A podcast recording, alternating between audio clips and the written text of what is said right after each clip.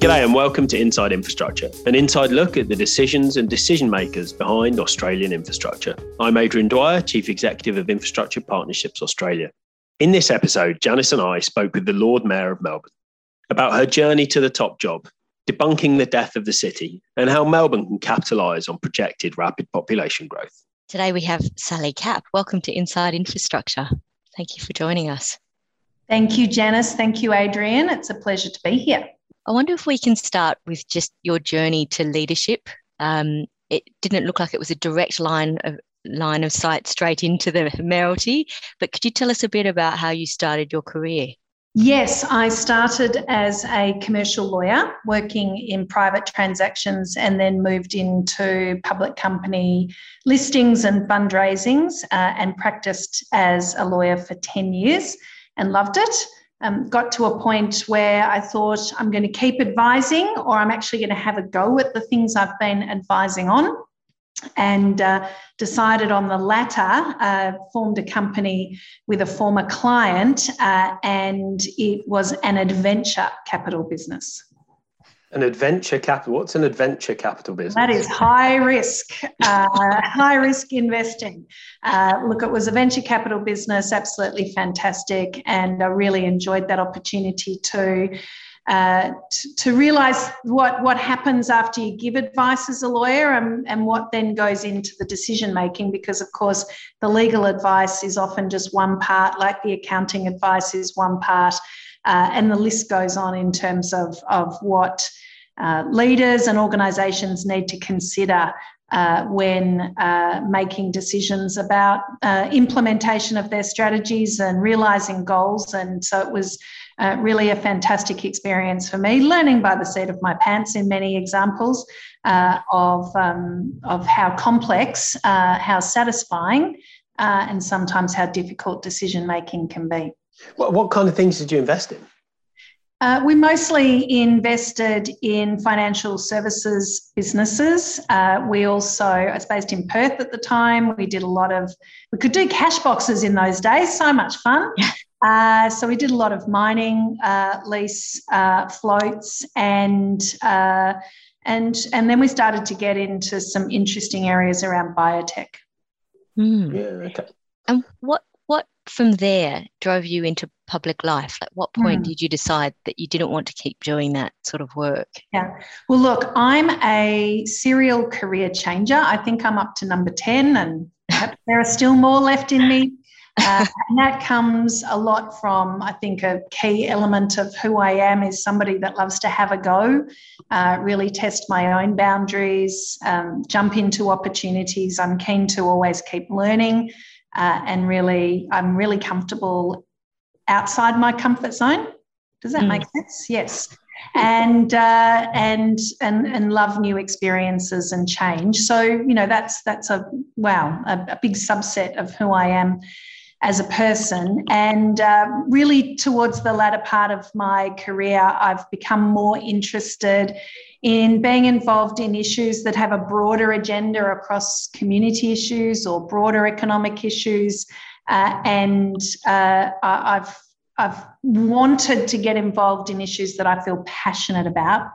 And uh, at the time, uh, the Lord Mayor role uh, was coming up in 2018. Uh, I, I felt that sense of uh, not just wanting to make a contribution, but feeling a responsibility to actually get involved and make a difference.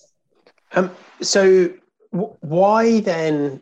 Uh, why a Lord Mayor role? Like, there's lots of mm. ways you can get involved in public life and make a difference. Um, what is it about that level of government, that particular position, that has mm. an attraction? Well, what a good question, Adrian, because I've never been in local government before. I'd only ever thought of roads, rates, and rubbish and avoided local governance, government as much as I could. I've since become an absolute champion for the sector and the work that we do. Um, but for me, it was very much, um, it was the circumstances of the time.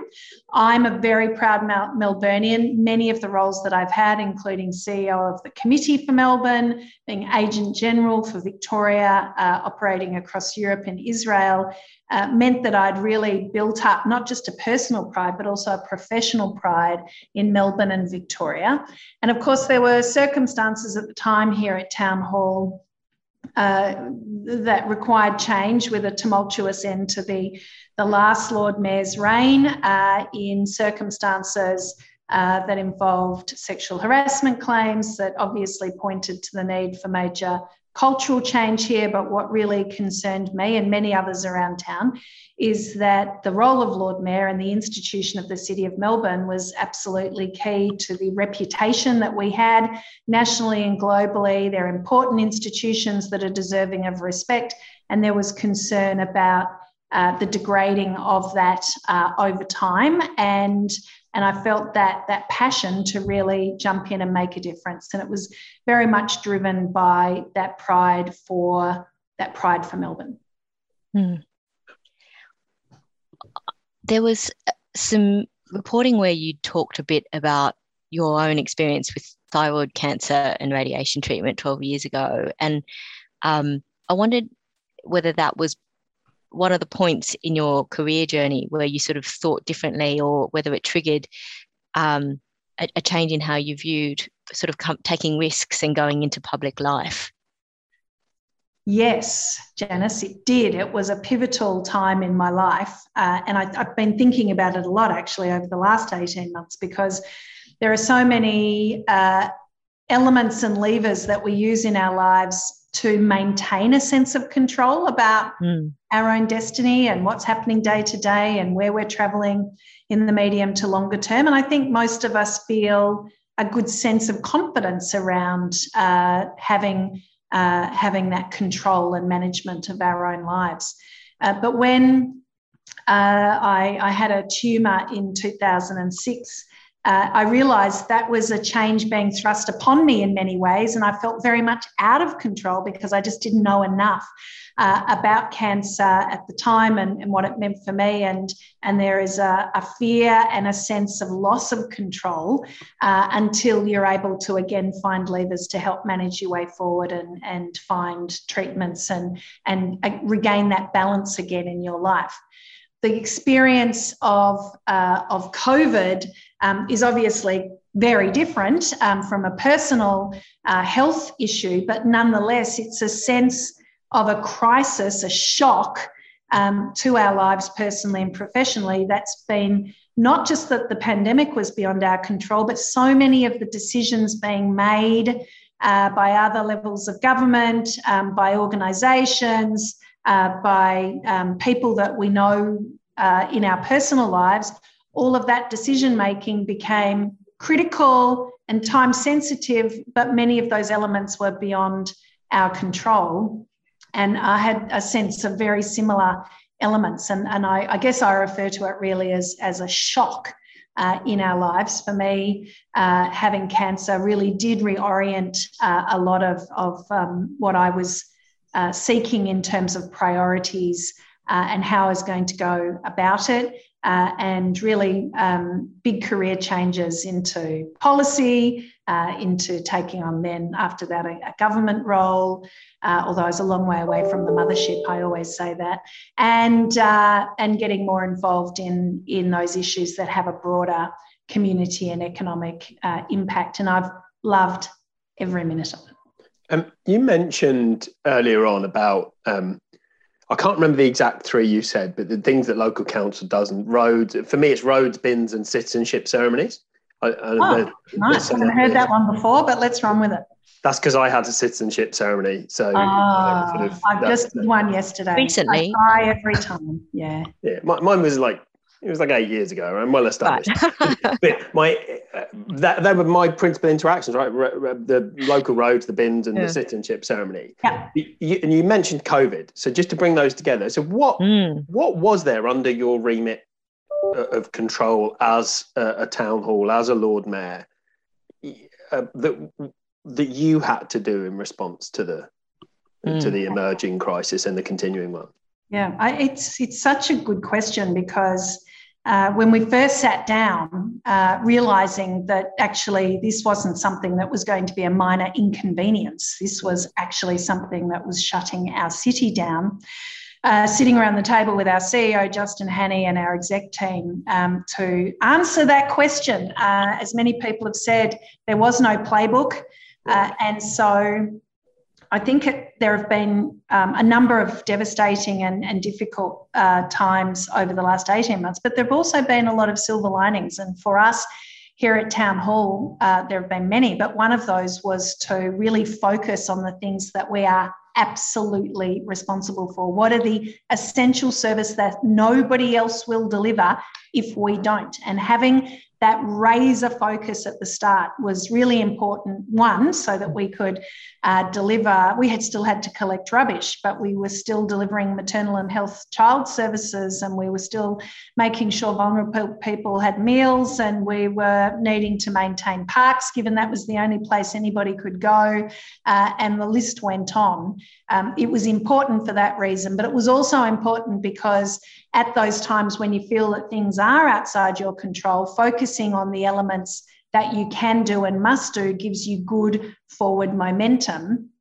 And that was a very positive way for us to, to start what has been an amazing, uh, an, an amazing experience through the pandemic. So, really identifying what were the key things. Um, and of course, you know, people were still building things, so there were still permits. Um, we still needed pipelines of um, activity into the future. We, we're helping small businesses survive and identifying with other levels of government where the gaps were. Um, the cooperation with other levels of government has been at unprecedented levels, and we don't want to slip back on that. Another silver lining. Uh, and of course, um, there were two other things I think are important. One was always planning for our bounce backs, and we're in bounce back six, so we're pretty practiced at that now. Um, but also, even though there was an immediacy to the crisis and responding to that, we felt absolutely the responsibility to remain dedicated to progress on the really big conundrums that were facing us prior and that would still be prevalent as we went forward. Uh, housing is one of those issues, and responding to climate change is, an, is another example uh, of that. So, uh, I guess I've just galloped across quite a few things there, but the first thing we did was to make sure that we properly identified the things that nobody else would deliver that we were solely responsible for. And we could assure people that we were doing those and we could do them well, even in that situation. And again, um, that was forward momentum for us. But I must say that also was the way we could start to build up confidence in the community uh, that the basics uh, would still happen and happen well.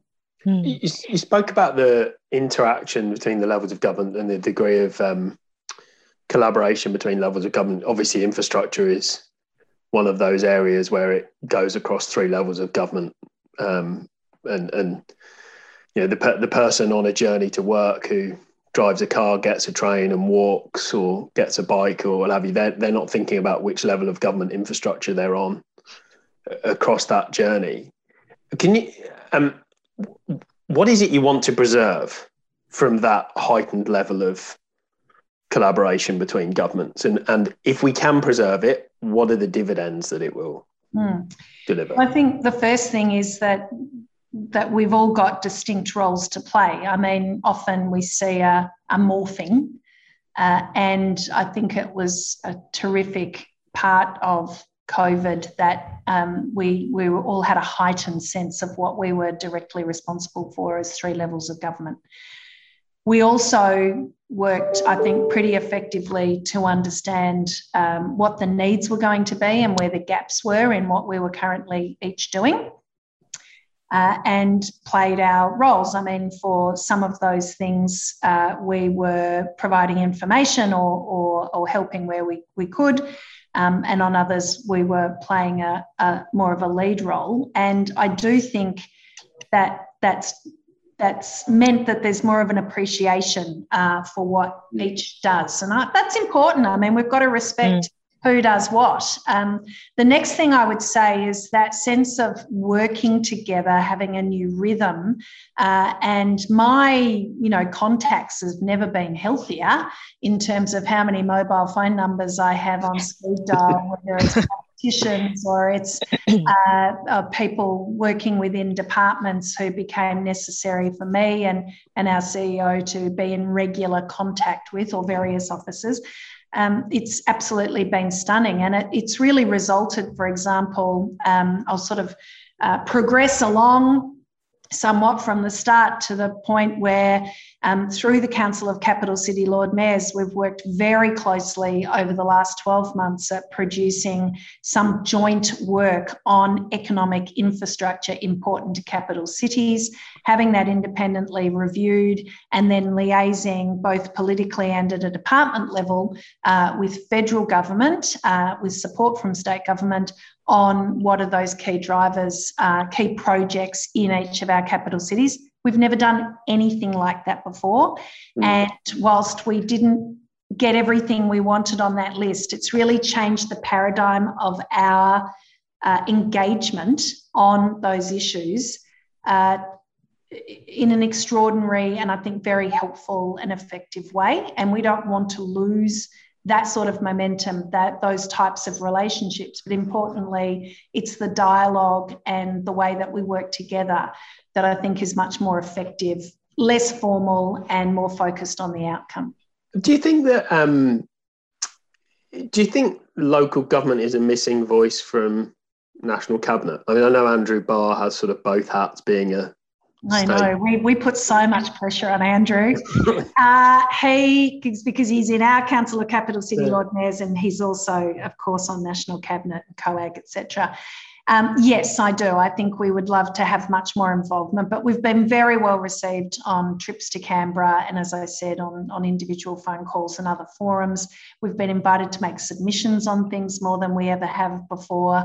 Um, we really share that load across the capital city Lord Mayors, given you know workloads and interest areas mm. uh, and it's it's worked really effectively i do think that local government um, has been underappreciated not just by me personally uh, but as a very effective i call it policy up uh, mm. way of working because when you're the, the the most closely connected and at the coalface with community and with delivery of so many things. I mean, we are in the minutiae of um, major developments and big mm. infrastructure projects, etc. Um, that's such a helpful perspective that hasn't always been drawn on, utilised. Uh, and and appreciated for the value that it can bring. And I know that one of my best gifts that I take into state and federal government discussions is that feedback either um, quantified or, or subjective, qualitative type of feedback into meetings on various issues because it's an important perspective and they're not always able to easily obtain mm. that type of um, that type of information and and let's face it i mean there are there are projects that can make incredible sense on paper uh, but it's it is really useful to put the lens of uh, of what's happening in the community and public hmm. opinion over them as well, even if it's only to mitigate some of the risks on a project and to manage them more effectively. So yeah. uh, I really hope that out of this experience and, and just judging the many discussions I've had uh, over the last 18 months, that, um, you know, there's a heightened awareness uh, and respect across all levels of government um, to the critical roles that we play and that we feel we can do that better. I mean, National Cabinet is an example of that uh, at two levels of government. And um, whilst, you know, there are some things that haven't worked as well as we would all have liked them to, it's still a progression on where we were pre COVID. Mm. You, you mentioned we've been in this sort of cycle of bounce backs and you also noted and i really like the way you characterized the silver linings as we sort of emerge from this one um, would you dare to make any predictions about how Melbourne will be a different city at the end? And uh, do you think that there are things that you want to champion that will shape the way the city re-establishes itself after this? Yeah, it's been a really fascinating journey from that perspective because pre COVID, we were one of the fastest growing cities, not just in mm. Australia, mm. but in the developed world. And in a sense, the, the momentum of that growth uh, presented its own challenges. You know, it's like a galloping horse and trying to guide it through certain gates, mm. uh, as opposed to effectively being a city that is is shut down. Um, so we've gone from a sense of managing and guiding that growth to to obtain the best uh, the, the best and broadest benefits we could. Uh, to now being in a situation of creating growth, and it's a completely different tool set and approach and and energy, frankly, and uh, we don't want to be daunted by that because it actually, and again, this is an experience I had personally uh, with cancer, is that you don't often get a shock that then means you have to be more deliberate about your future. And we've had a shock, and I wouldn't wish it ever to happen again. Um, but nonetheless, we must and we have a responsibility to ensure that we are far more thoughtful and deliberate about the future than we might otherwise have been able to be given the momentum previously. Um, so, what does that look like from our perspective? Well, there are a number of aspects to that. Firstly, uh, our city vision uh, going forward is to be a city of possibility uh, that is uh, really trying to capture that sense of hope and positivity and confidence about our future. It's about um, saying outwardly that we're a city uh, where you can come and achieve your goals and realize your dreams and, and, and flourish um, whatever it is that you might want to be doing. But it's also a really important narrative internally to say what is our role in that is to create an environment and set up the platforms for other people to be able to achieve their dreams. And our internal uh, phrase for that is City of Yes.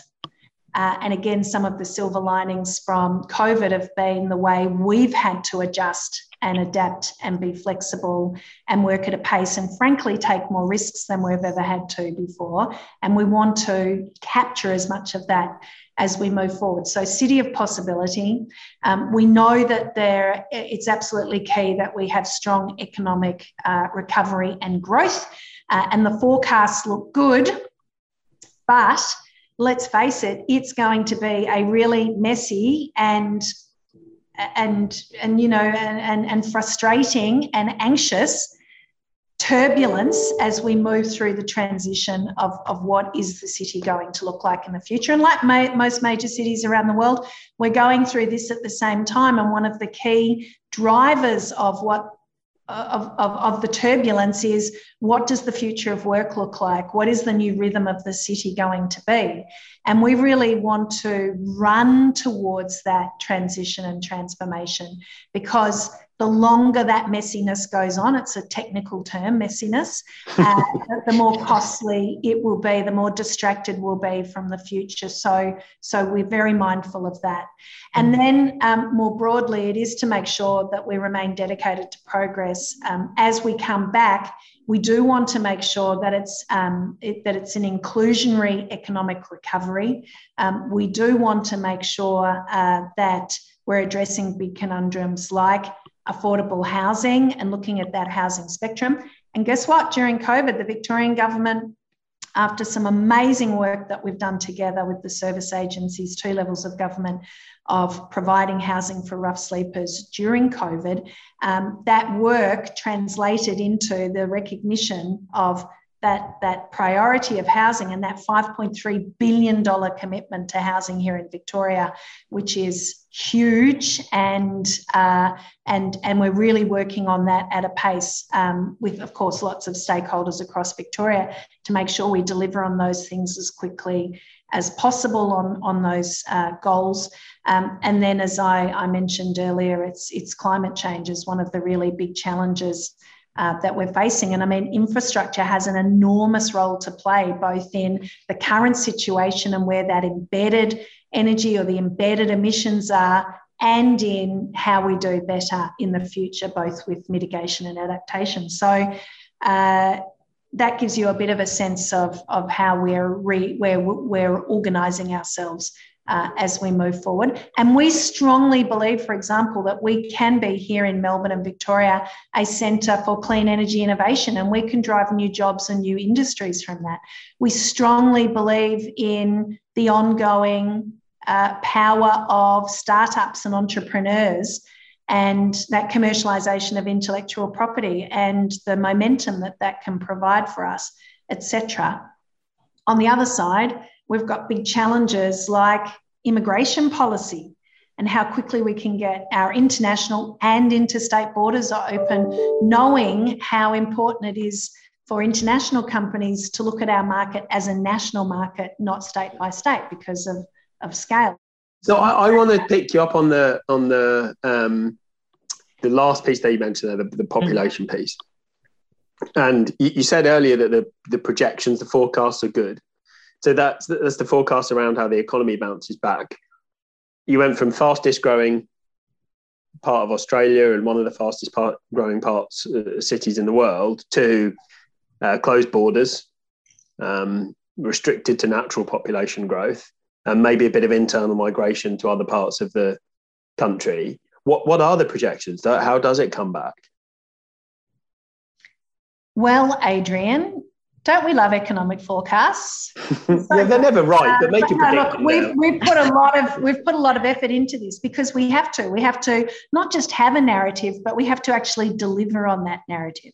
So pre. But that's right because you have an impact on it, right? It's, it's not just we don't just do these projections and then sit like you, the decisions oh, you make no. genuinely oh gosh, affect. No exactly. That, that pathway. Um, it's so important to us. Our gross local product pre-covid had just hit 104 billion dollars in our municipality. 37 square kilometres 104 billion dollars. It's bigger than the ACT northern territory and tasmanian uh, GSP combined so it, it's, and we know it's about 25% of the state's economy and it's about 8% of the nation's GDP. It's, it's, it's important that we get this right and we understand uh, how, um, how we can drive towards the future that we want.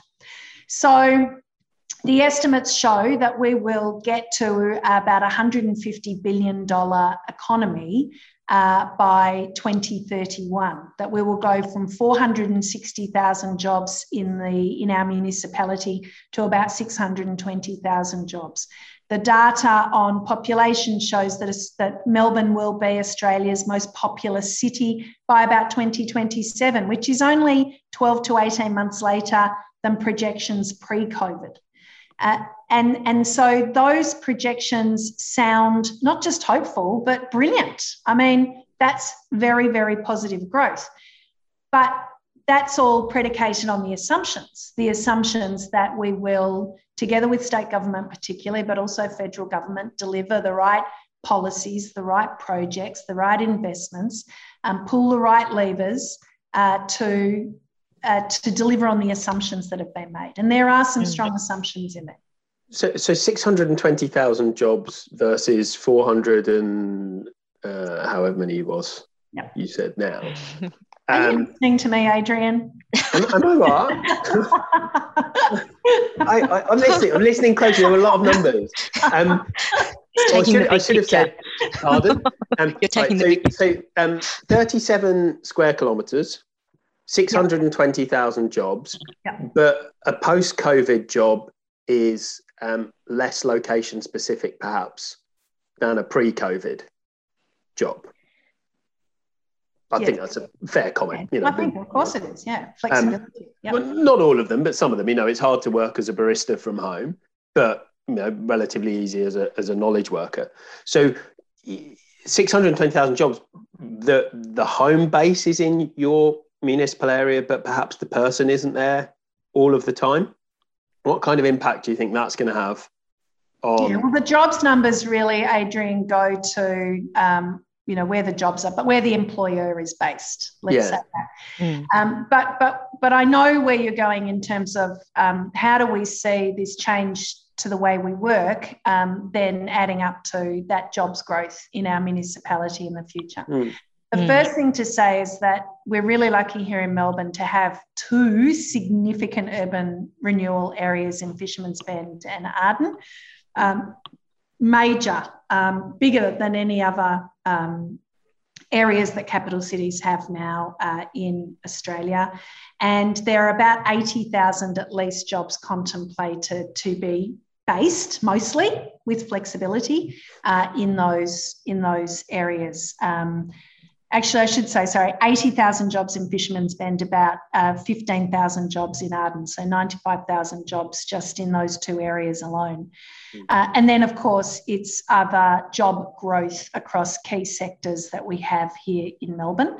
Uh, and that includes everything that goes into the knowledge sector, which is, of course, not just our universities and, and all of the R&D spin-outs, from there, but of course, uh, professional services and tech, just to name uh, a couple that um, really drive jobs. The flexibility element is, is, um, is important because we do need to know what that rhythm looks like. What does that mean? Floor space commitments, um, infrastructure, certainly uh, transport infrastructure as well. We've just completed a transport review to update our transport strategy. Uh, and the list goes on. I mean, waste, for example, and what happens. And that all then impacts our investments and our decision making. And it is that virtuous circle, of course, because we're driving then a lot of those strategies um, towards those outcomes. Um, we feel a big responsibility to play our part in nurturing existing uh, existing elements of our economy that, that where we can drive growth, but also, as I said earlier, look for and support those new areas. And we understand we might not be playing the main role in that, um, but we can certainly. I mean, I love the agitator role, by the way. That's a great thing for local government uh, in, a, in a constructive way. Uh, but uh, it's all of the complementary and supportive roles we can play in how those uh, economic uh, elements play out. And we're completely up for it. But we've put a huge effort into our economic development strategy that runs over the next 10 years. Uh, and we are focused on really delivering uh, on those forecasts. Mm. Just back to what you're saying about population growth. I think it's a really interesting topic in Australia, and I think Australian governments can sometimes be a bit ambivalent about the subject. You know, but certainly in the context of cities, it's often linked to kind of economic vibrancy and opportunities for renewal. Do you get any pushback from from constituents on this, or is it different within the city? And I think I say that in the context of some people will be surprised, many will know, but that Melbourne's population is meant to be bigger than Sydney's within a few years, and I think that that's quite a rate of growth. What's the response? Hmm. Yeah, well, I think it, it is. Um, I'm a city dweller, uh, and um, I think there's uh, obviously an acceptance of higher density living in, in mm. cities. And, you know, in the late 80s, early 90s, uh, we had a, a an economic um, crash down here, a financial uh, sector crash. And we were described then as a moribund city in a rust bucket state. And I remember wow. it I was, uh, I know it's harsh, isn't it? Ouch. Memory of New South Wales called us that. Uh, and uh, I remember it distinctly because I was a young worker in the city at the time. I hadn't graduated law yet, but um, I was close, but I, I was contemplating my future. I was working in a local pub, and I remember walking home to the walking to the train station and thinking, do you know what? Maybe I don't have a future here because it felt so quiet and dead, and there was a general sense that um, that, that that that we weren't firing on all cylinders, and that sense of hope um, may have briefly gone. And, and I hold that memory very dear in the current situation. That's why I'm so keen on City of Possibility, because I don't want particularly any young people walking around town mm. thinking they've got to go somewhere else to fulfill their personal and professional uh, uh, lives. Um, so, having said that, uh, uh, the, and the reason I raised it, and it's always good to have a point, I know, uh, even on podcasts, is that um, the policy settings of the City of Melbourne um, following that crash and mm. uh, working with state government uh, was called Postcode 3000. It's still regarded as one of the most impactful urban transformation policy approaches in the world. We get people visiting us to come and see the outcomes. And it had some key elements to it. One of them was to welcome residents into the city. At the time in our Hoddle grid, just to give you a sense, we had 685 people registered as living in the Hoddle grid. We now have 42,316 people living in that Hoddle grid area, let alone the growth in South Bank, Docklands, uh, and beyond.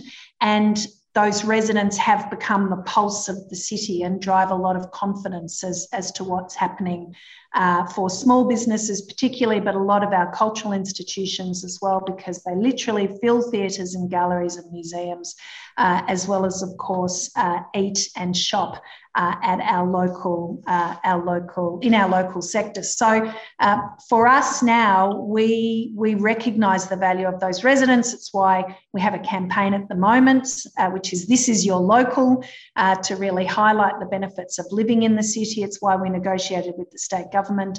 Uh, stamp duty exemptions that they'd taken away from us, um, but for certain areas in the city of Melbourne. And they recognise too that residents in the city uh, are really important. And of course, we, we do have some stock um, that we would like uh, to.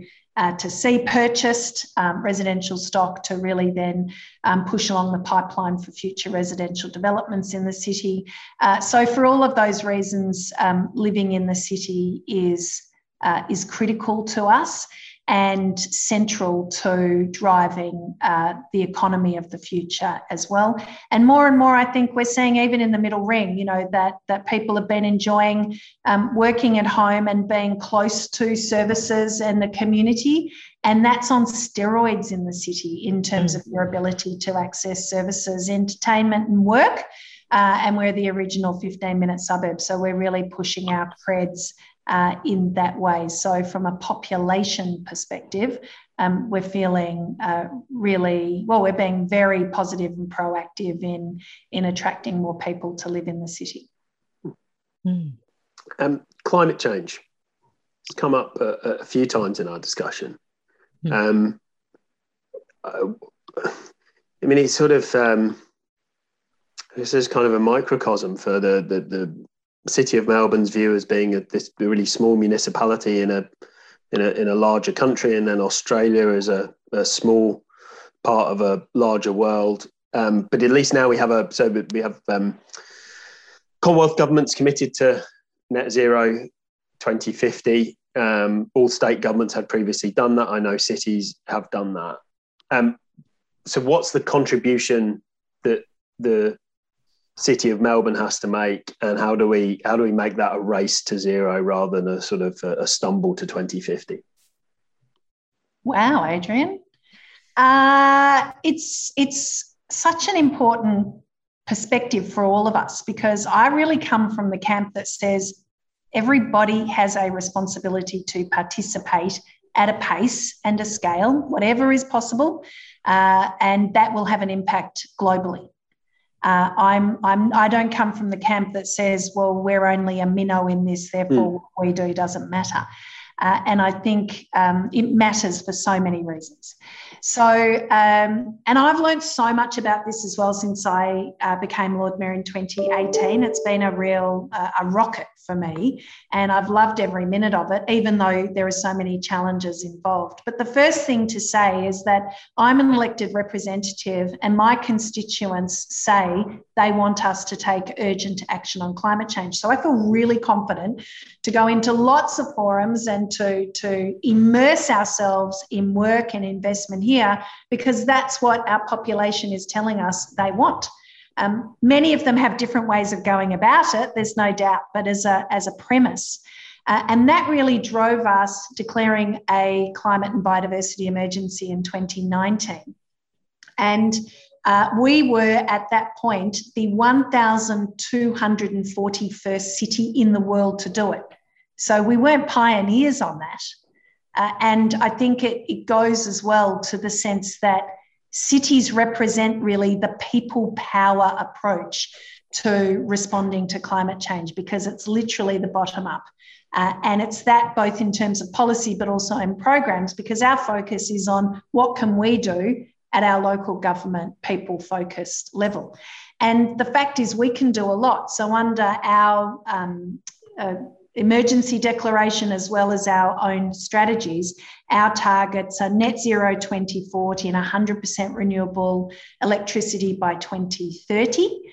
Uh, and we've got a lot of work ahead of us. But here at the City of Melbourne, I'm pleased to say uh, that we were carbon neutral in 2012, that in 2019, we switched to 100% renewable electricity across our operations. We still have operations we need to electrify, but the electricity we use that happened through a program called the Re- Melbourne Renewable Energy Program, where we partnered with 10 other organisations at the time uh, across sectors, other local governments, universities, banks, and we entered a power purchase agreement for wind energy. It was that simple.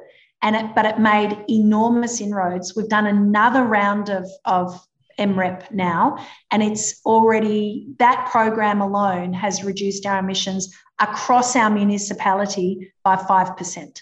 Mm-hmm. And that's something we could all just go and do.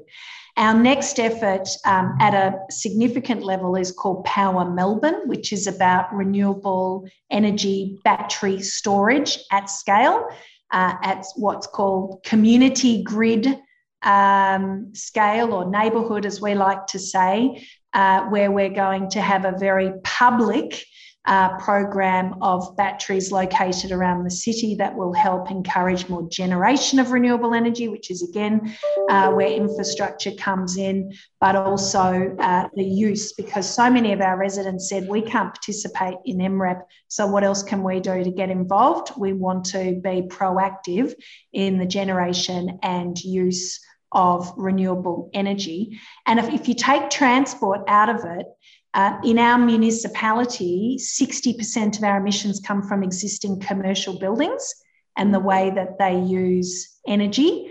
And there's an enormous amount of work that we can do together. But I think mm. it's the together word that really sums it up for what we're doing because we can become, as an organisation, um, 100% renewable electricity or reduce our own emissions. But actually, we have a responsibility to deliver, uh, govern, and, and lead across our municipality. And that means working together with all of the other uh, organisations and individuals uh, to make a difference. So we've set those municipal wide targets uh, so that we can really be focused on scale and pace. And, and, and it is it's a it's a major major priority for us. Where will the batteries be deployed? Will they be on commercial buildings?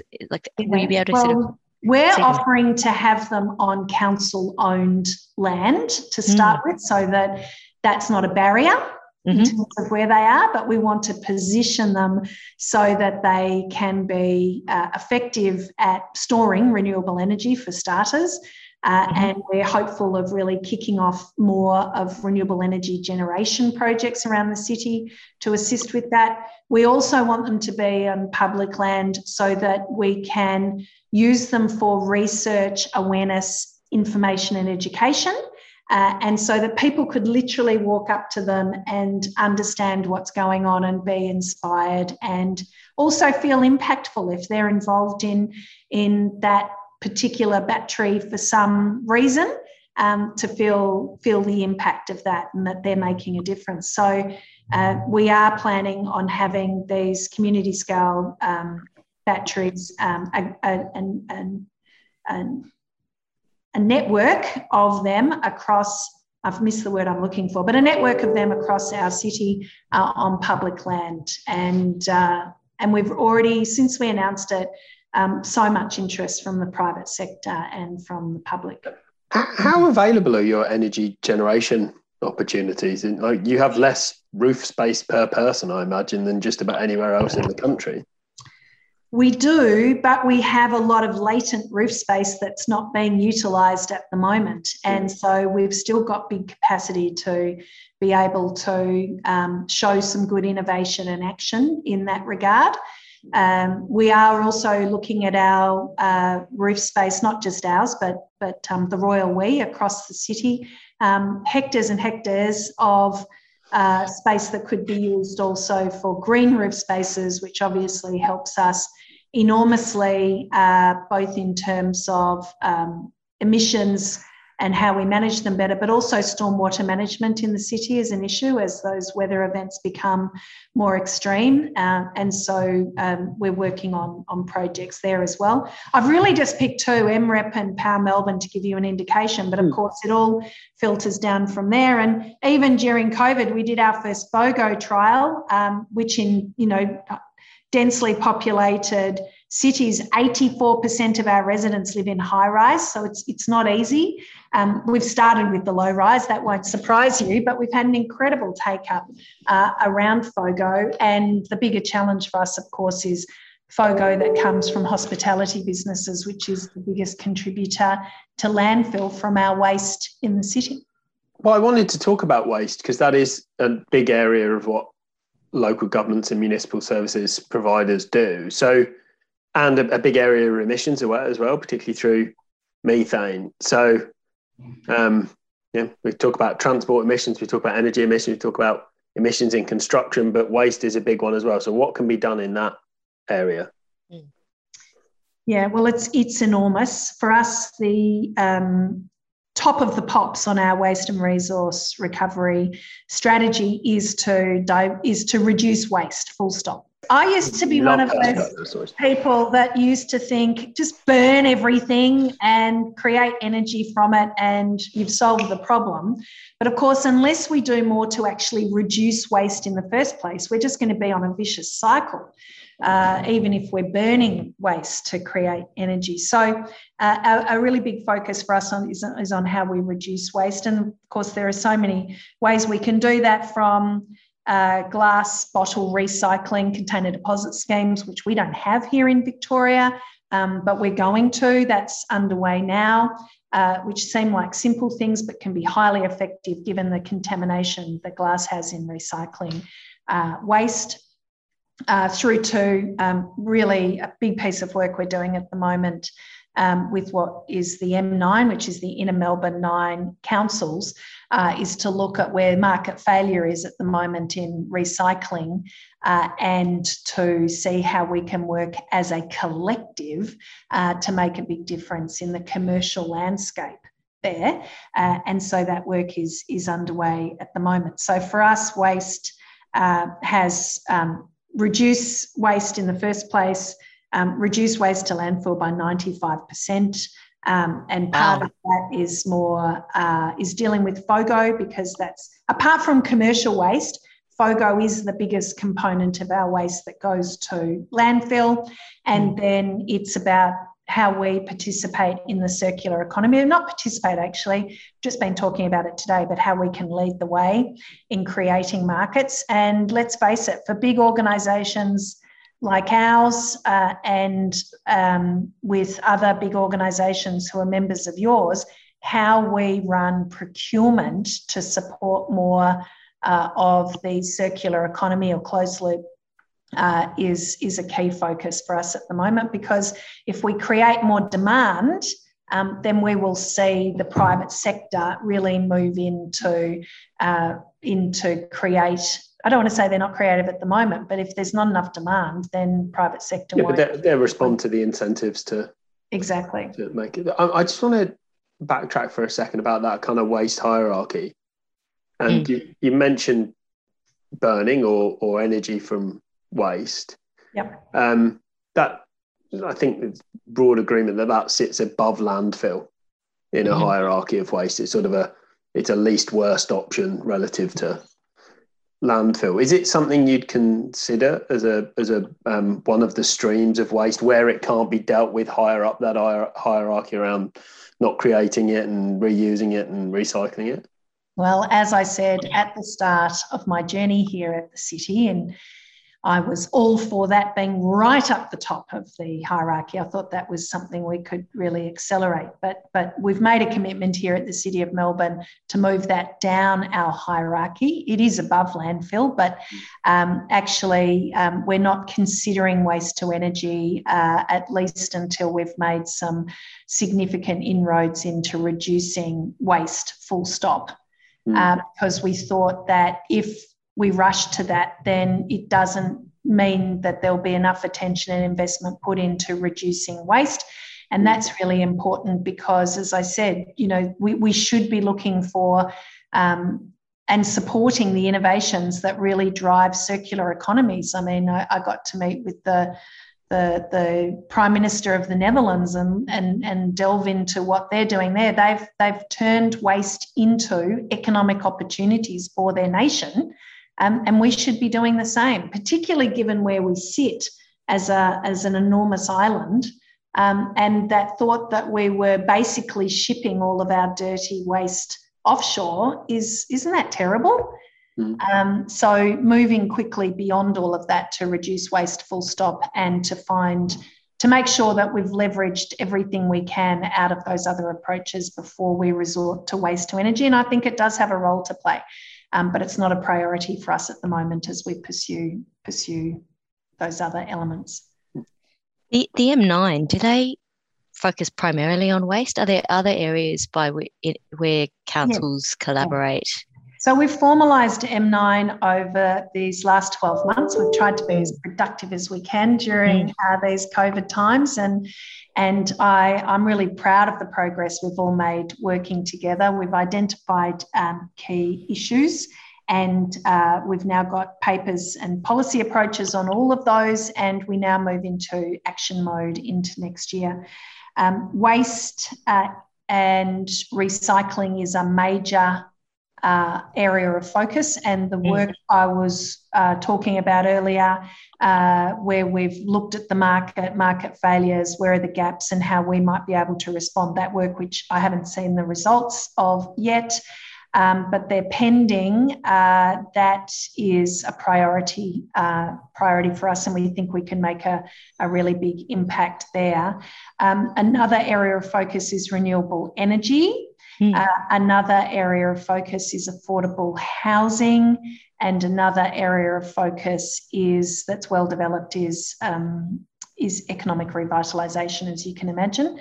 Um, and we've already done some great work together there. And the last one I thought I should mention because you haven't mentioned it yet is active transport. I was um, going to raise that next. That's the next question. I feel Very like controversial. Let's get there. Let's do uh, this. Yeah. Is it controversial? Surely not. Ah. the BL words are, uh, cause a lot of fiery responses here. but let's go macro with the question then. So you had your, your 10 year transport strategy. Yeah. You've um, that sort of outlines the initiatives and um, some of that is active transport, but I'm clearly bringing people into your 37 square kilometres is crucial for the economic revitalisation. So, how, what's the plan for how you get hmm. people mm. in and around your your neck of the woods uh, for the next 10 years and mm. beyond? Yeah, well, transport it's just a fundamental, isn't it? Um, particularly for us, it's it's it's 60% of our daily trips happen on public transport in normal times, if I can revert to that. Um, 75% of those are for work purposes. Uh, and uh, it's it's just the main driver of um, people movement in our city and in most major cities. Uh, it's true. We've got Melbourne Metro One that is um, has been progressing well, and we actually haven't talked about it in any big way, and, and the state government, but it's it's a real game changer for us here in Melbourne as it comes online in 2024 and 2025.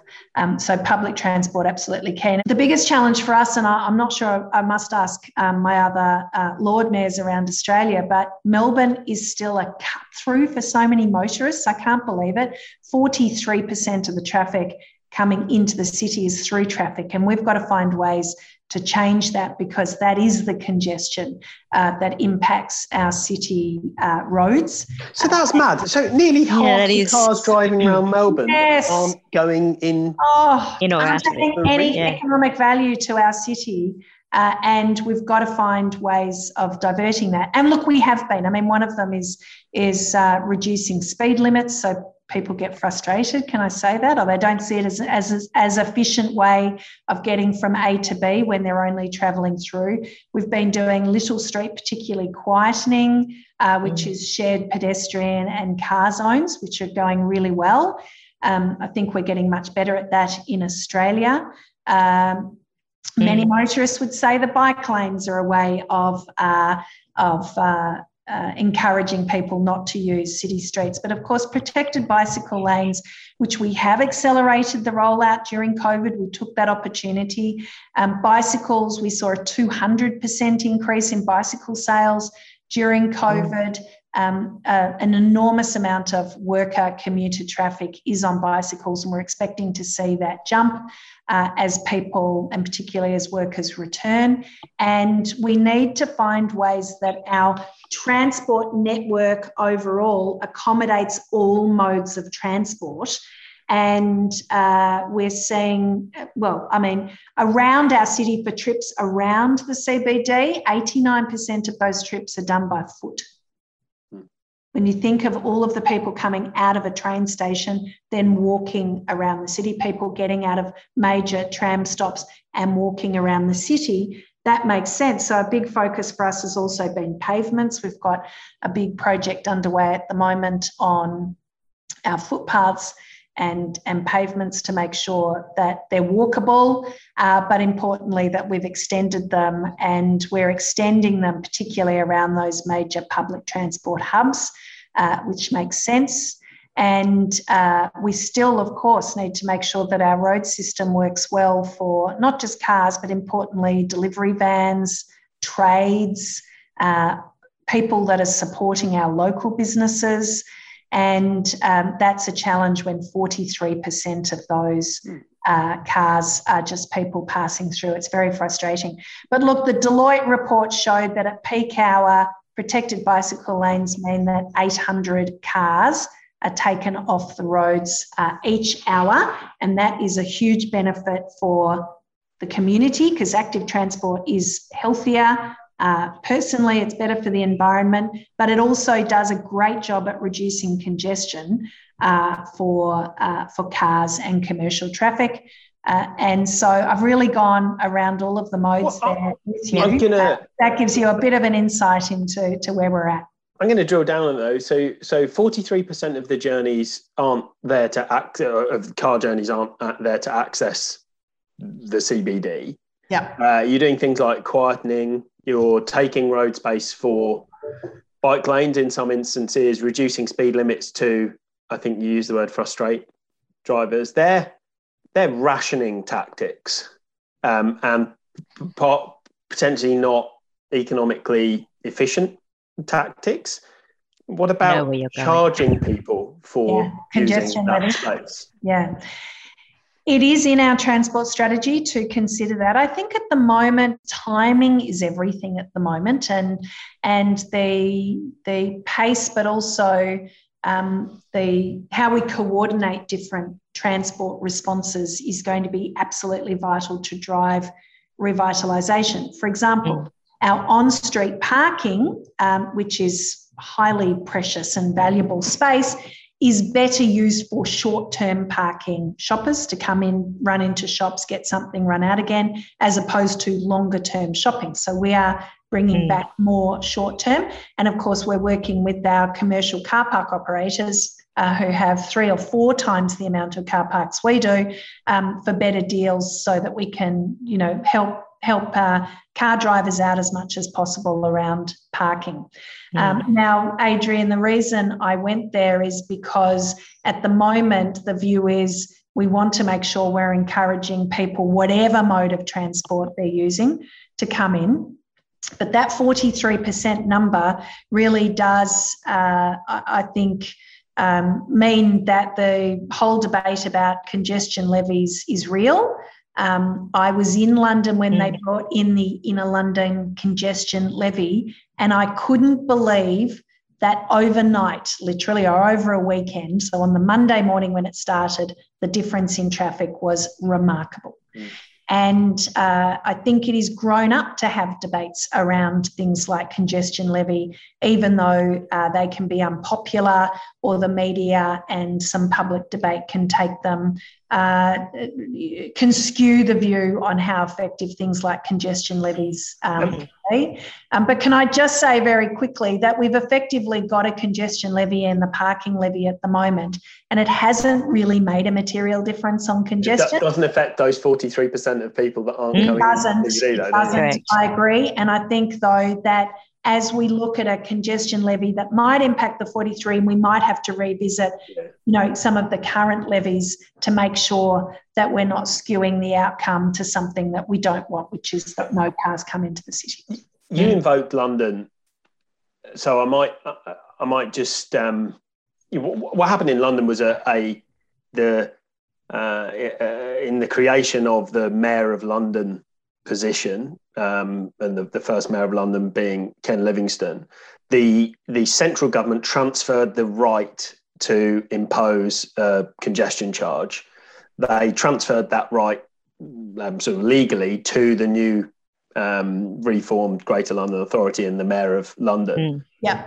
Um, would we need to do that in the Australian context? Would, would we need a state government to give you that power in order to uh, and if, if they if they do, would you want it?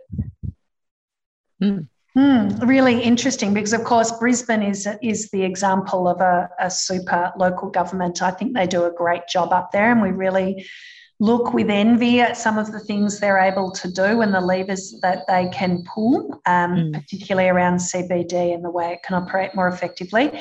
Look, I mean, I've got to say, I mean, one of our first focus uh, um, work around this is that the existing congestion charge, um, we don't get our fair share of that to be able to use those funds to ameliorate, which was was supposed to do, ameliorate impacts of cars in the city. And um, so we'd like to be able to do more of that, more directly be able to participate in that revenue uh, as was originally uh, envisaged.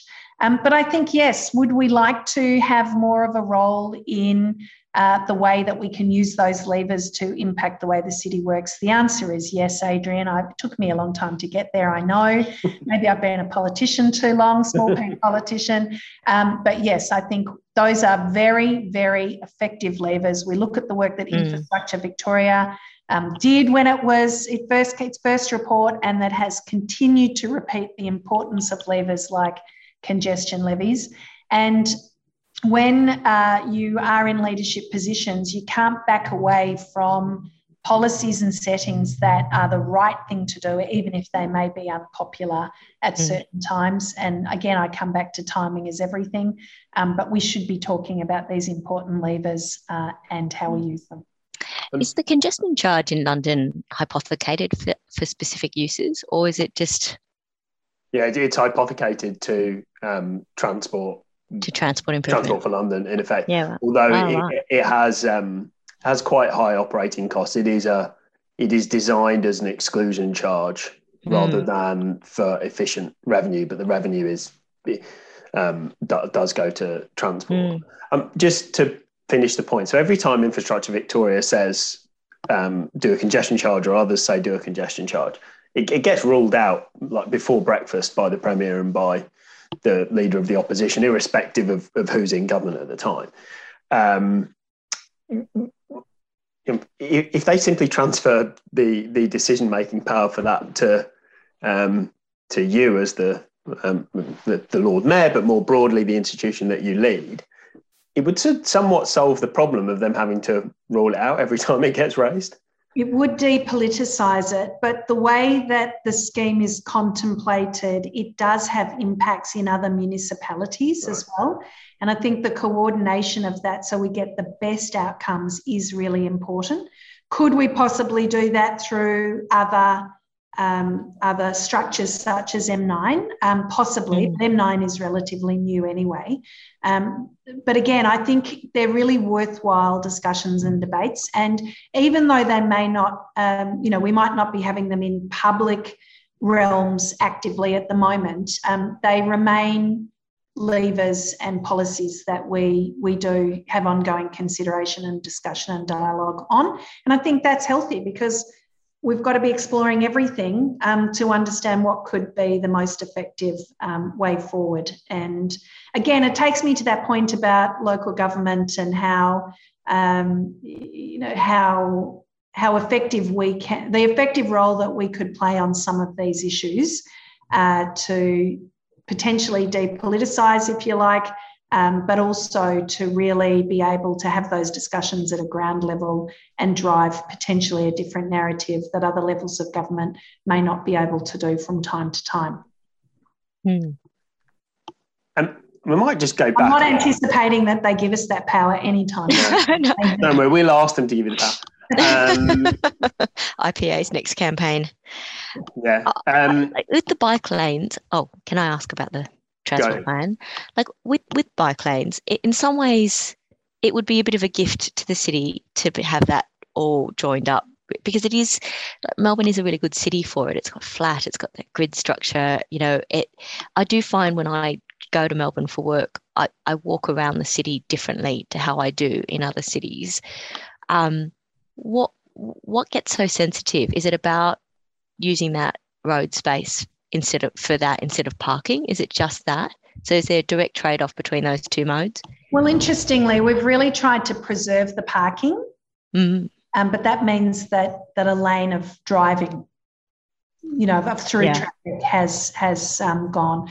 We've we've been really thoughtful about where the protected bicycle lanes are, so that they do represent, as you just said, uh, the bicycle commuter routes that come from outside our city boundaries. I think it's important to to support that, of course, and and and we look at it going in, in outflows as well. And we have a metropolitan transport forum here that is regularly discussing how we uh, how we make sure that those uh, major bicycle routes are connected because more people will use them, and particularly women, because uh, because the statistics and surveys all show that um, women will ride more when they can access protected bicycle lanes.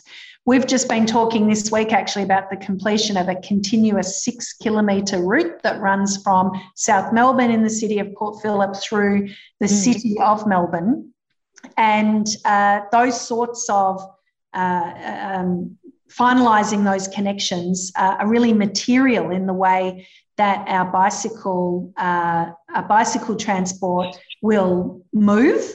Uh, and what that means for other modes of transport in those areas and around them as well.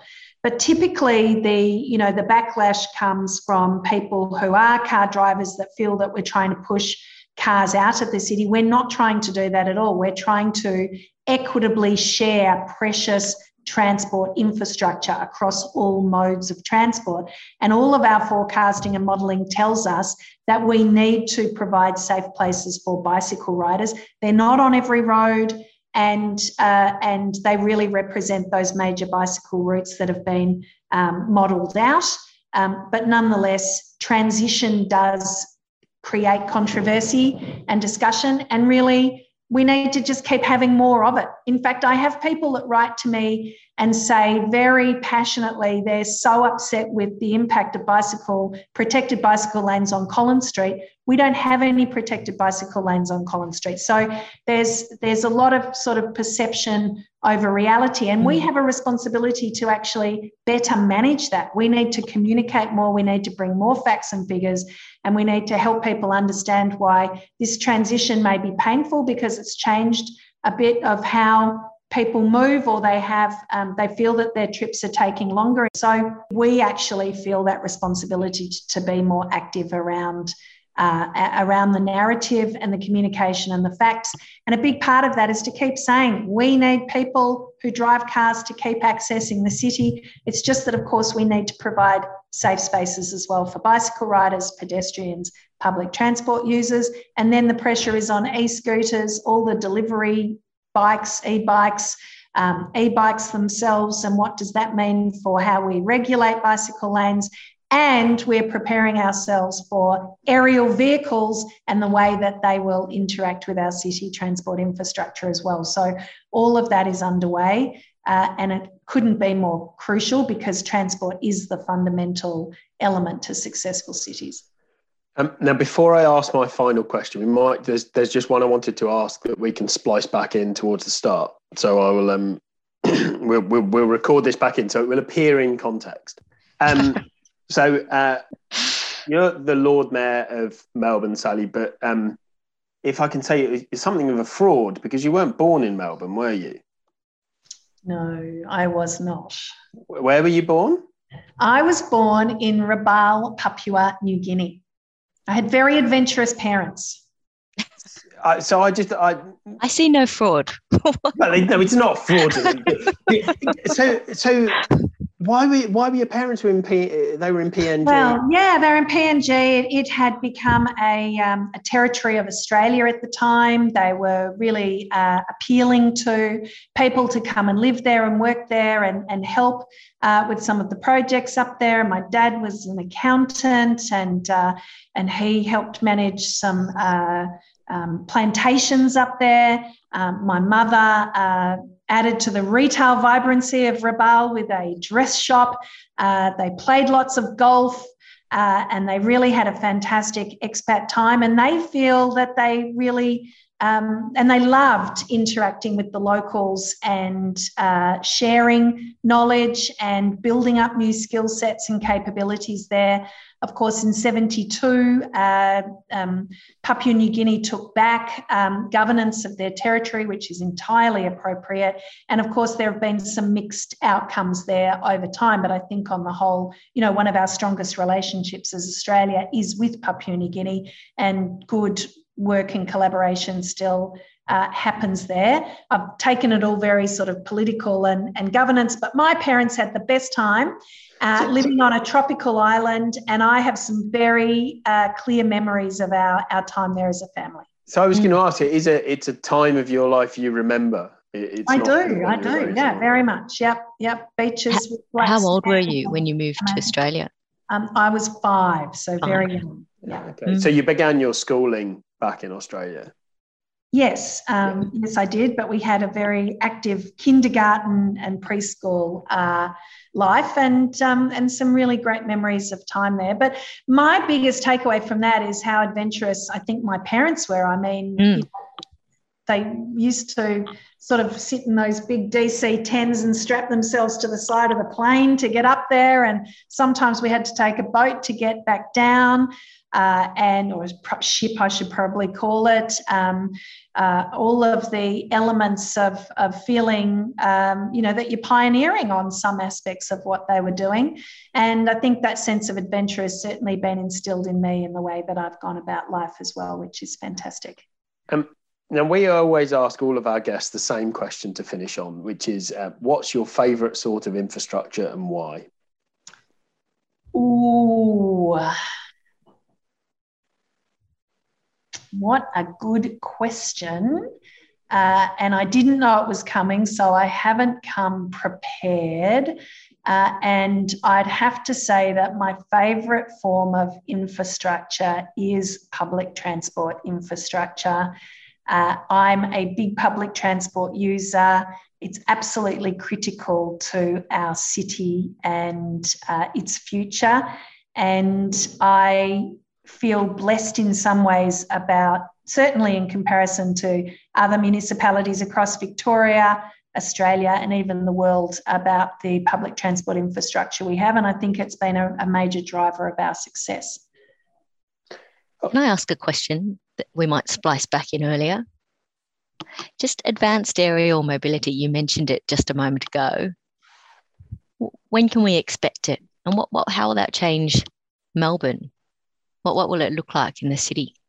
Yeah, well, we were identified as one of mm. the three test cities around the world. And of course, yeah. COVID has changed uh, some of those plans. But what it did is it really sparked a lot of activity, interest, and work at a state and local government level, mm. uh, working with the private sector on what the possibilities were. And I now follow up with some interest. And one of our councillors, Councillor Phil Le Liu, is, is also very interest, invested and active in the sector directly. Uh, and so um, it's really involved mm. understanding um, and speaking with the people manufacturing mm-hmm. uh, aerial vehicles, um, mostly manned at this initial stages. And a lot of that goes to perception and and humans and the way we work, but also unmanned in the future.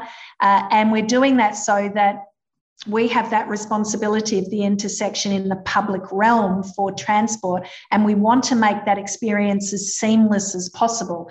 So, working with the big public transport operators, with Vic government, uh, and the resources that they and infrastructure they own, and then our uh, participation literally of somebody walking along the city and being able to access uh, aerial vehicles, um, they have been the discussions that, that are ongoing uh, here, and I'm really excited about them. Um, would we love it if we were ahead of the curve? Absolutely.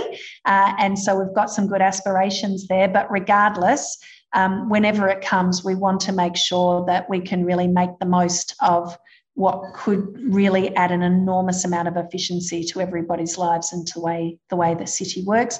And we've been looking at where those higher volume uh, travel routes mm. would be. Uh, and I think that's really exciting to look at where we can find those efficiencies and we can we can have it work well so that it creates a positive momentum for that new mode.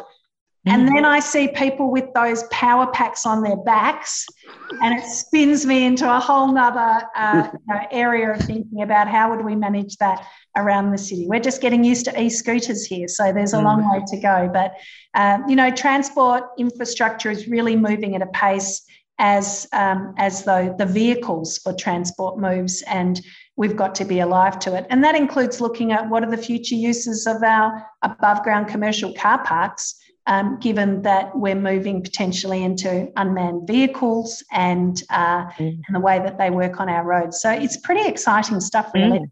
And we don't it want really to be is. sponsored by any of this. We want to be really proactive and feel that we're a part of driving that future. Yeah. Can you yep. see a future? Oh, sorry. Can you see a future where it it it it would be used for sort of intra CBD trips, or is it really going to be about those high value trips, say to the airport and then from the airport into key regional areas? Yeah, so we're really starting on the basis of those higher value trips rather than the shorter mm. ones. Um, and there are lots of reasons for that. I mean, right at the start of our transport policy is about promoting active transport because it's good mm. for us. Says she that sometimes gets on a tram for one or two stops, which is very naughty. Uh, but we are, we you know, we want we want people still to walk along our promenades. It's so important for our retailers and hospitality that we've got pedestrians, we've got cyclists, we've got drivers, etc. So, um, so our focus, yes, has been on those higher um, volume routes. Airport is the obvious one, uh, and then some of the other uh, routes, for example, between Melbourne and Geelong. Mm. I was just going to say that really will make you a city of yes and a city of possibility you pull mm. all that Indeed, what a lovely way to finish, Adrian. Thank you. j- just to prove I was listening. Yeah, I, was teasing you. Uh, yeah, we did doubt. um, uh, Lord Mayor, thank you ever so much for joining us on Info- Inside Infrastructure. Thank you for having me. It's been a great conversation. I appreciate all the work that you do to really um, drive what is such an important aspect of how we uh, keep improving and developing our cities. That's it for today. Please make sure you subscribe on your favourite podcast platform and leave us a rating or comment on LinkedIn.